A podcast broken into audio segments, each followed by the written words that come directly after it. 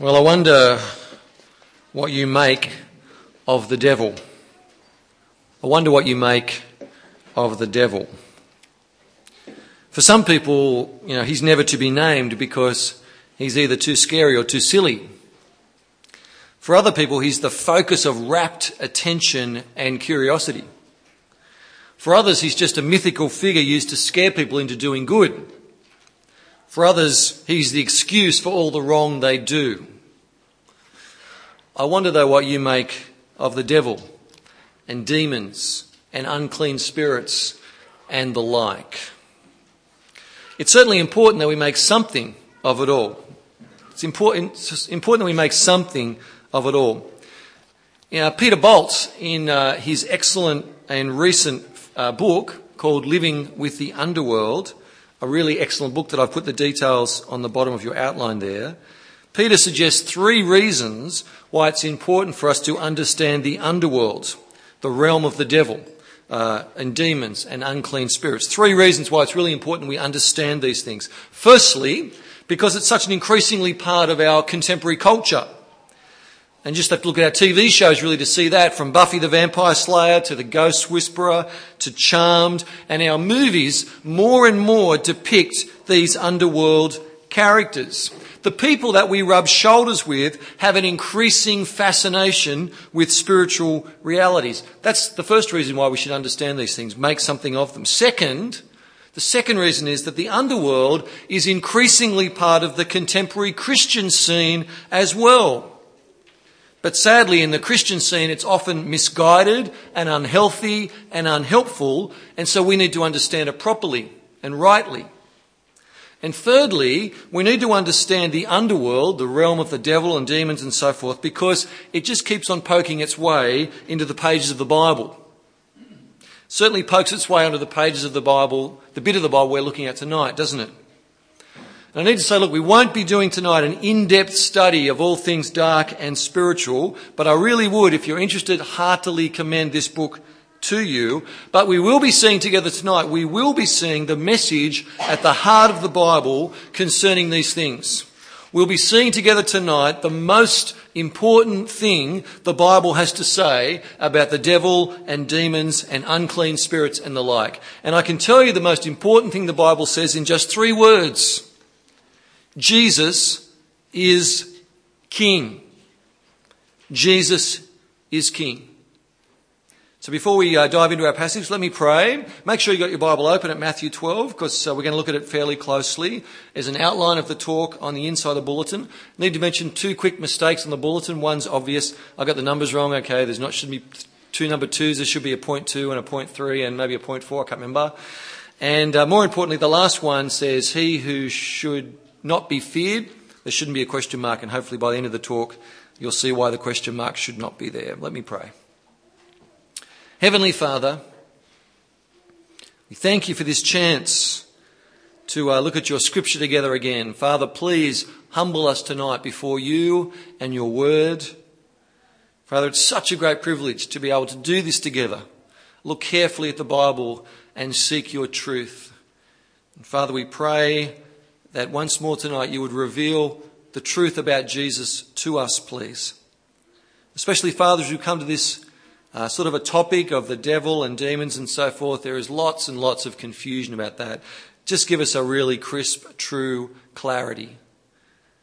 And help us to be astounded by Jesus. It's in his name we pray. Amen. Point one on your outline. And our passage tonight begins with an astonishing act. If you look at your outline, you see that there's lots of astonishment. But our tonight begins, our passage tonight begins with an astonishing act. Let me read it to you from verse 22 of chapter 12. Let me, let me go. Here we go. Ready? Then they brought him, that's Jesus, then they brought Jesus, a demon possessed man who was blind and mute, and Jesus healed him so that he could both talk and see. And all the people were astonished and said, Could this be the son of David? Okay, it's an astonishing act. A demon possessed man, a man possessed by spirits of dead people, unclean spirits, a man who is unable to see or speak because of the power that these demons or ghosts have over him. And Jesus heals him with very little fanfare, very little mucking around. Jesus heals him. Jesus casts the spirits out. Jesus demonstrates a greater power than that of the demons. And the people watching and seeing all this, they were rightly astonished. They were gobsmacked. Couldn't believe it really. They were astonished at what they saw. And let me tell you, what they saw wasn't a one off, okay? If you want to read Matthew's gospel from the beginning, you'd see, by the time you reach chapter 12, our passage tonight, you would have seen that Jesus has regularly confronted and cast out demons. Not a one off. He has demonstrated repeatedly his greater power over the spirits of death, unclean spirits, demons, and the people are always astonished. Because back there and then in Jesus' time, exactly like here and now, people are afraid of death. People are afraid of the power of death. People are afraid of the shadow of death. And these demons, these unclean spirits, they stank of death.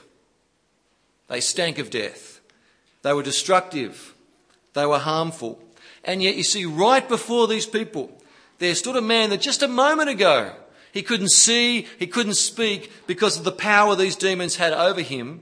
And yet now he could. He could see now. He could speak now because Jesus simply healed him. And they were astonished. And in their astonishment, Matthew tells us the crowd began to wonder, boy, could this Jesus, could he be the son of David? In other words, could this Jesus, this guy here right in front of us, could he be the Christ? Could this Jesus, this guy right here, could he really be the Messiah? Could this Jesus, this guy, could he really be the king of the kingdom of heaven? People aren't sure. In fact, they're doubtful. Jesus obviously didn't look like the king they were expecting, but they ponder the possibility. And the crowd's reaction now is such a stark contrast to the reaction of the Pharisees, the, the religious leaders that we thought about last time, remember? Remember last time, their reaction to Jesus? You can see it if you glance back to verse 14. Back in verse 14, we left the Pharisees plotting how they might kill Jesus. And in our passage tonight, here they are again. They've seen, okay, they were there. They've seen the same astonishing act that the people saw. But whereas the people began wondering whether Jesus might be the promised king, the Pharisees instead, they saw the same thing and they decide to make an extraordinary and astonishing accusation. Point two, verse 24. Have a look at it with me. Verse 24. But when the Pharisees heard this, they said, it's only by Beelzebub, the prince of demons, that this fellow drives out demons. Folks, let me tell you, that is an astonishing accusation. The Pharisees were accusing Jesus of somehow being in league with the devil, with the prince of demons, with the ruler of death. They had seen the very same thing that the crowd saw, and yet they've come to the conclusion that Jesus is somehow linked, somehow working with the devil. And it's not the first time they made this sort of accusation either. If you could glance back later at chapter 9 and verse 34, they say practically exactly the same thing. It's by the prince of demons this bloke drives out demons. It's an astonishing accusation.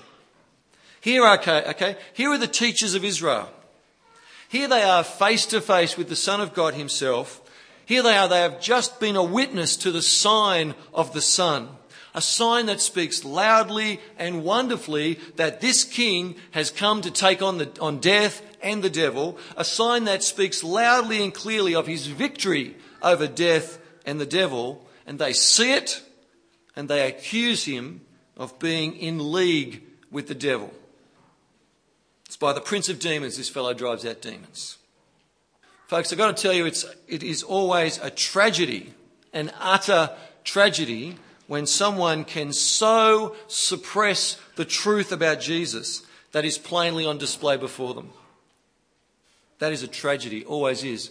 But I need to tell you, given the role of the Pharisees in their time and place, given the role of the Pharisees as the teachers of the people, given the privilege of the Pharisees of their training and their role, given the opportunity of the Pharisees of their close study of the scripture, the tragedy of their accusation right here on this page is great indeed. And Jesus makes two responses really to the Pharisees' accusation. Two responses, you've got them on your outline there in point three and point four. The first is to make an astonishing claim about himself. That's his first response. The second response is to make, is to launch really an astonishing attack against the Pharisees. So we're going to look at one, each in turn. Firstly, let's consider the astonishing claim that Jesus makes of himself in response. Point three and verse 25.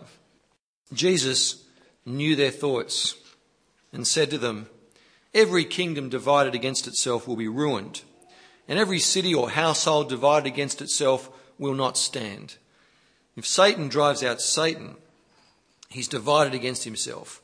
How then can his kingdom stand? We haven't reached the claim yet.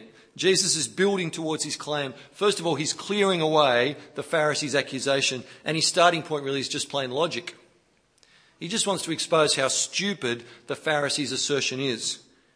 And you can see that's pretty obvious, isn't it? He's saying, look, if I am in league with Satan, why would I be acting against Satan? It's obvious logic. If he was really working for Satan, he wouldn't have healed the man who was demon possessed. That'd be ridiculous. Because everyone knows a house divided against itself cannot stand. It's like, come on, Pharisees, what are you thinking? What are you thinking? And so Jesus makes another point on his way to, uh, to making his astonishing claim. Verse 27, he says, And if I drive out demons by Beelzebub, by whom do your people drive them out? See, it would seem, a bit trickier this one, but it would seem that there were other people at the time claiming to, to drive out demons, including people connected to the Pharisees, people Jesus calls your people. So see Jesus' points? He's saying, look, if you accuse me of being in league with the devil because I cast out demons, what about the others? What about your guys? See, in very short time, the Pharisees' accusation is dismissed as stupid and illogical, and the way is now clear for Jesus to explain just how it is that he could cast out demons. Verse 28, here we go, ready? He says, But if I drive out demons by the Spirit of God, then the kingdom of God has come upon you. Remember the people's question back in verse 23? Could this Jesus really be the king?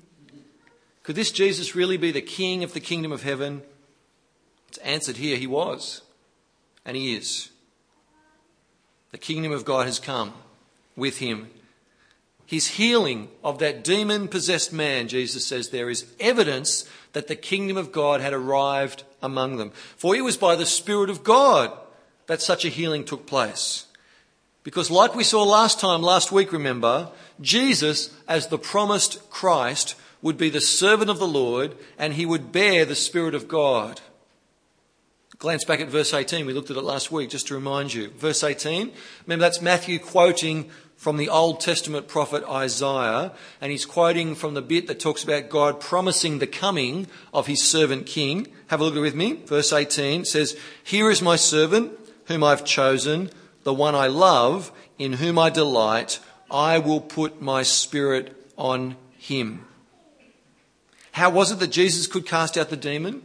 It's because he's the Christ. He's the king, the servant king, the promised one, because he has the Spirit of God. And it's by the Spirit of God that he drives out demons, because there is no place for demons in the kingdom of God. Jesus is the Christ. And he goes on with this claim in the next verse and says something fairly surprising, I think. He, he says that he has come as a robber. He's come as a powerful, righteous robber. He's come to break into the house of the devil and to rob him of his possessions. You can see it for yourself. Verse 29. Jesus says, Or again, how can anyone enter a strong man's house and carry off his possessions unless he first ties up the strong man? Then he can rob his house. It's a bit of a parable, really. The devil is the strong man, the prince of demons. He's given many names in the Bible, you know. Uh, the Satan, the devil, the enemy, the accuser, the father of lies, the tester, the evil one, the adversary, Beelzebub, but all of the names speak of his mission to deceive and to damage and to destroy human people. To deceive and to damage and to destroy human people. And the Bible reveals to us that this world, this world in judgment on our sin, this world in judgment on our rebellion against God, this world has been handed over by God to Satan, to the devil. It's not as if, okay, I'm not saying that God is no longer in charge. Of course he is. God is still the ruler of his creation. But he has permitted the devil to have an enormous influence. And so in the Bible, the devil is described as the one who has led the whole world astray in Revelation chapter 12. He is eh, the whole world is described as being under his control in 1 John chapter 5. Or in the words of Jesus there in verse 29, every single human person on their own, every single human person on their own are his possession, his prisoner, his possession. Folks, it's really important that we don't make the mistake, that we don't make the mistake of thinking that Jesus is only talking about people possessed by demons like the guy in this uh, account. Please do not think that they are the only ones who need to be liberated from the power of the devil. Because that would be to make a, a grave mistake concerning the devil. That would be to underestimate his influence enormously. Too often, you see, too often we look for the influence of the devil only in the extraordinary, in the weird, in the unexplainable. It's the same mistake that only sees the power of God in the miraculous and the extraordinary. Same error. But let me tell you, according to the Bible, the devil is most at work in the ordinary. The devil is most at work in the ordinary. In the ordinary life of someone pursuing something less than the kingdom of heaven. In the ordinary life of someone pursuing something other than the kingdom of heaven. In the ordinary and good life of the moral person happy to live up to their own standards. In, in just the ordinary ignoring of God and His Word and His values and His wisdom, in all of that ordinary rebellion, the devil is profoundly and powerfully at work. Everyone is his prisoner, his possession. For all of us, by instinct, follow the ways of this world. We've seen that in Ephesians chapter 2 in growth groups, haven't we? All of us, by instinct, follow the ways of the devil, who is the spirit who is now at work in those who are disobedient. You don't have to go very far to find people who belong to the devil. It's everyone on their own. And as the accuser, you see, the devil holds the power of death. It's like Amy helped us to see in the kids' spot. He accuses us of our sin, our sin that stinks of death and leads to death. He can always accuse us of our sin, you see, and call forth from God the penalty of our sin, which is death and condemnation. That's what he does. He is the prince of this world. And all of us on our own are his slaves. He is the strong man, and all of us on our own are his possessions in his house. And now check out again with me what Jesus claims for himself in verse 29. Have a look again at it. Jesus says, How can anyone enter a strong man's house and carry off his possessions unless he first ties up the strong man? Then he can rob his house. These guys have accused Jesus of being in league with the devil. Jesus is saying, the only way I could have done that is if I'm stronger than the devil, if I've bound the strong man, then I can rob his house. In healing that guy, blind and mute because of his possession by those demons, Jesus was demonstrating clearly and unambiguously that he is the only one who is able to break into the strong man's house and rob him of his possessions. King Jesus is the one who is able to enter into the dominion of the devil, this broken and rebellious world, and he can liberate the captives of the devil. Extraordinary captives like the bloke in this account, and ordinary captives as well. It's an astonishing claim that Jesus makes. But it's a wonderful claim, isn't it? It's a wonderful claim. He is the robber king, and he has come to steal his people from out of the powerful clutches of the devil.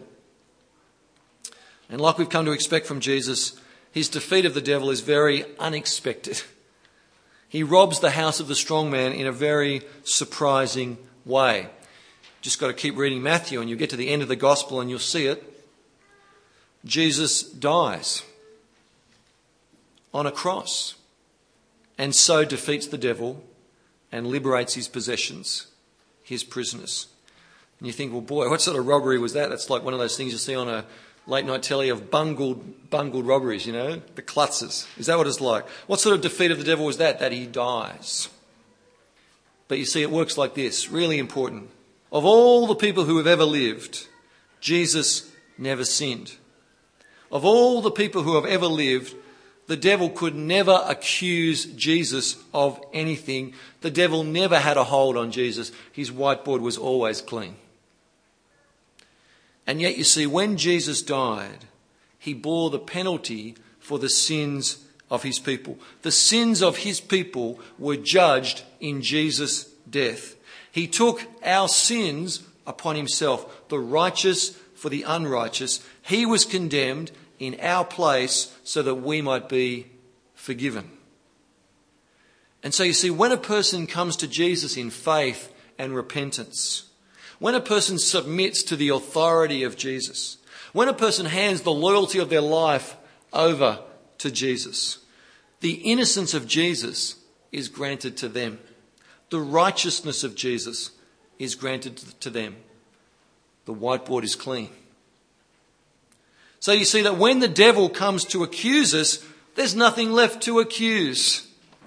You can't let him into your kingdom because of. There's nothing there. It's gone. It's all been judged. It's all been condemned in the person of Jesus. And in his resurrection, Jesus wins new life for his people. Life to the full. Life free from the fear of death and condemnation. Elsewhere in the Bible, in Hebrews chapter 2, it's expressed like this. Let me show you. Let me read it for you. It says, Since the children have flesh and blood, he, that's Jesus, he too shared in their humanity, so that by his death he might destroy him who holds the power of death, that is, the devil, and free those who all their lives were held in slavery by their fear of death the robber king, come to rob the strong man's house of his possessions. Is that not fantastic? I don't, I'm not getting a vibe of fantastic out there. Is it too hot in here? I think it's fantastic. It's unbelievably great. As the king of the kingdom of heaven, Jesus came to destroy the works of the devil. And in his death and resurrection, that's exactly what he did. So that now you see, whenever anyone hears the call of the gospel, they are hearing the good news that the devil has been defeated, your sins can be forgiven, and eternal life can be yours. It's an astonishing claim that Jesus makes in response to the accusation of the Pharisees. We're going to come back to this claim in a moment, but before we do, we just need to consider the next movement, if you like, in Matthew's account of this event. Because remember I said Jesus' response had two prongs, if you like. He didn't just stop with his claim about himself, he goes on to attack the thinking of the Pharisees, and it's an astonishing attack. Point four and verse 30. Let's have a look at it. Jesus said, He who is not with me is against me, and he who does not gather with me scatters. And so I tell you, every sin and blasphemy will be forgiven men, but the blasphemy against the Spirit will not be forgiven. Now, that's a tricky pronouncement by Jesus, isn't it? No two ways about it. That's a tricky one. It's one that's caused much confusion and anxiety, particularly among those who know that they need to be forgiven. The possibility that this particular sin, this blasphemy against the Holy Spirit, the possibility that that could not be forgiven is terrifying. And yet, and yet here it is, it's plainly spoken by Jesus. But please notice with me who it is plainly spoken to. Jesus speaks it against the Pharisees. He speaks it against the very ones who have just seen with their own eyes the King of the kingdom of heaven drive out demons by the Spirit of God. They have seen it, and yet they have attributed that power, the power of the Spirit, to the devil himself. The, that astonishing accusation is evidence of their hearts being totally hardened against the truth of Jesus. It's not that they weren't sure. The people weren't sure back in verse 23. They were wondering whether Jesus could be the king. Could this guy be the son of David? But that isn't what Jesus is calling blasphemy against the Holy Spirit. It could be that the people's reaction is what Jesus describes in verse 32 as speaking a word against the Son of Man. That's forgivable with repentance. But the Pharisees, the Pharisees, they are much more hard set against Jesus. If you are not Jesus, uh, if you are not with Jesus, then you are against him. And the Pharisees' hearts are set hard against Jesus, as hard as flint. It is impossible for them to be forgiven because they are rejecting utterly, they are rejecting absolutely the only one who could save them. In fact, they are accusing their only Saviour and King of being in league with the very one they need to be rescued from. To quote a book that I was reading during the week, it's, it's this.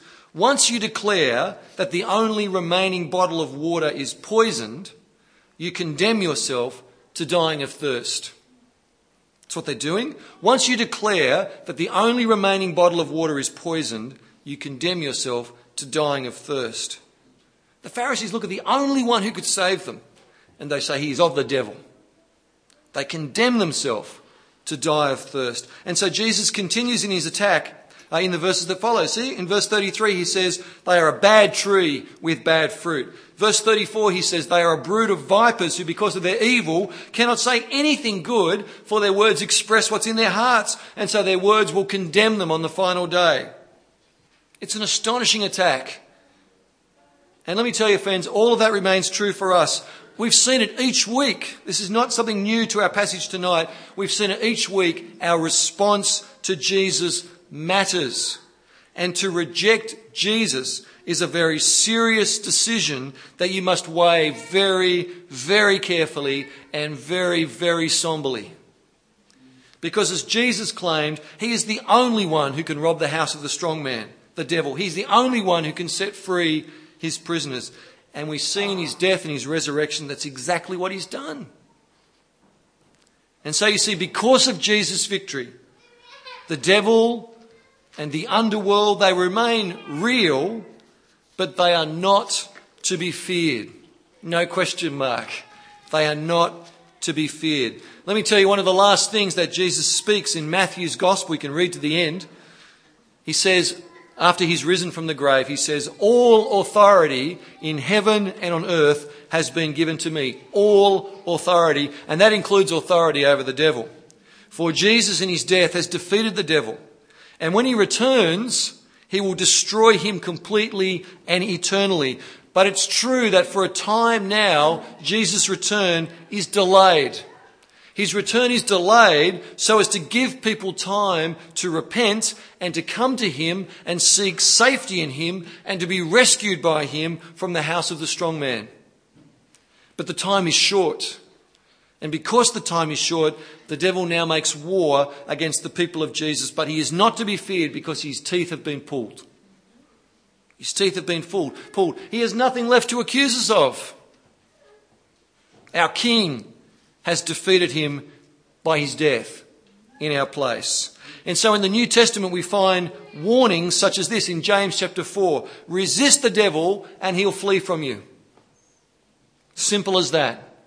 Resist the devil and he will flee from you. And we are encouraged to take our stand against him, against the devil, but our stand is always made up of normal Christian life, faith, salvation, gospel preaching, and prayer. The ordinary things, which are, in fact, of course, extraordinary, but you know what I mean. I've got to tell you, folks, in the Bible, Christians are never, ever instructed to engage directly with the devil and his followers. Christians are never instructed or encouraged to perform exorcisms, for example, or be involved in these deliverance ministries that we read of. We resist the devil, okay, not by facing the devil, but by facing Christ, our King. That's how you resist the devil. You turn away from him and you face Jesus, our victorious King. Let me quote to you from this book that I'm recommending to you about Christian warfare and uh, some really helpful words. Let me read it to you. It says this The Christian fight takes place with different weapons and a different strategy. Our weapon is the gospel of Christ, and our strategy is to remember it, speak it, believe it, cling to it, and pray in response to it.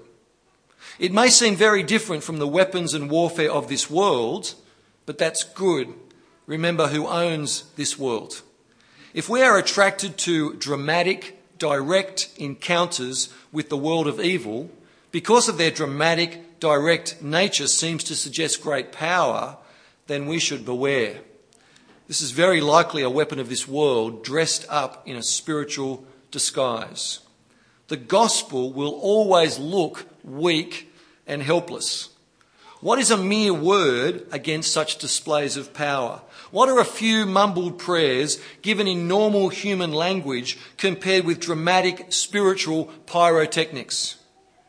But these are our true and only spiritual weapons. Our spiritual warfare begins and ends by the gospel, reminding us of Jesus' victory.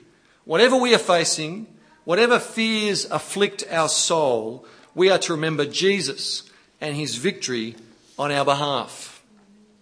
Friends, Jesus, the King, the robber king, came to rob the devil of his possessions. And he did. He's bound the strong man.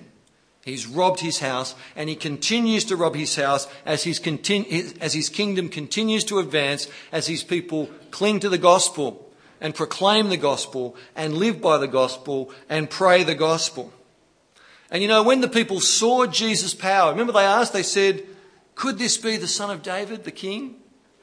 They weren't sure, but we can be sure tonight. We can be absolutely sure he is the king. And we should be absolutely determined to follow him and serve him with everything we have for all of our days. For he is the king, and he sets us free, and he gives us life to the full and he deserves all the glory. Let's pray. Heavenly Father, we thank you for this word of uh, both comfort and warning tonight. Comfort, Father, that Jesus is indeed stronger than the strong man devil. And we thank you, Father, that he has conquered the power of death in his death and his resurrection. Thank you, Father, that he has removed the teeth of the devil in taking away our sin. Thank you for his power that was used with such mercy for us. But Father, there's warning here too, of course, for those of us that we know, perhaps even those of us in this room, who are yet to submit to Jesus as King, yet to be rescued.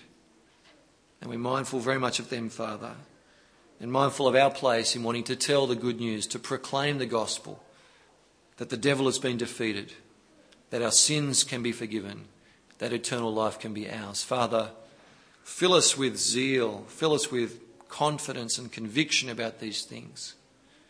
Father, wherever we are right at this moment, please shape our thinking so it more uh, rightly conforms to the truth of the gospel.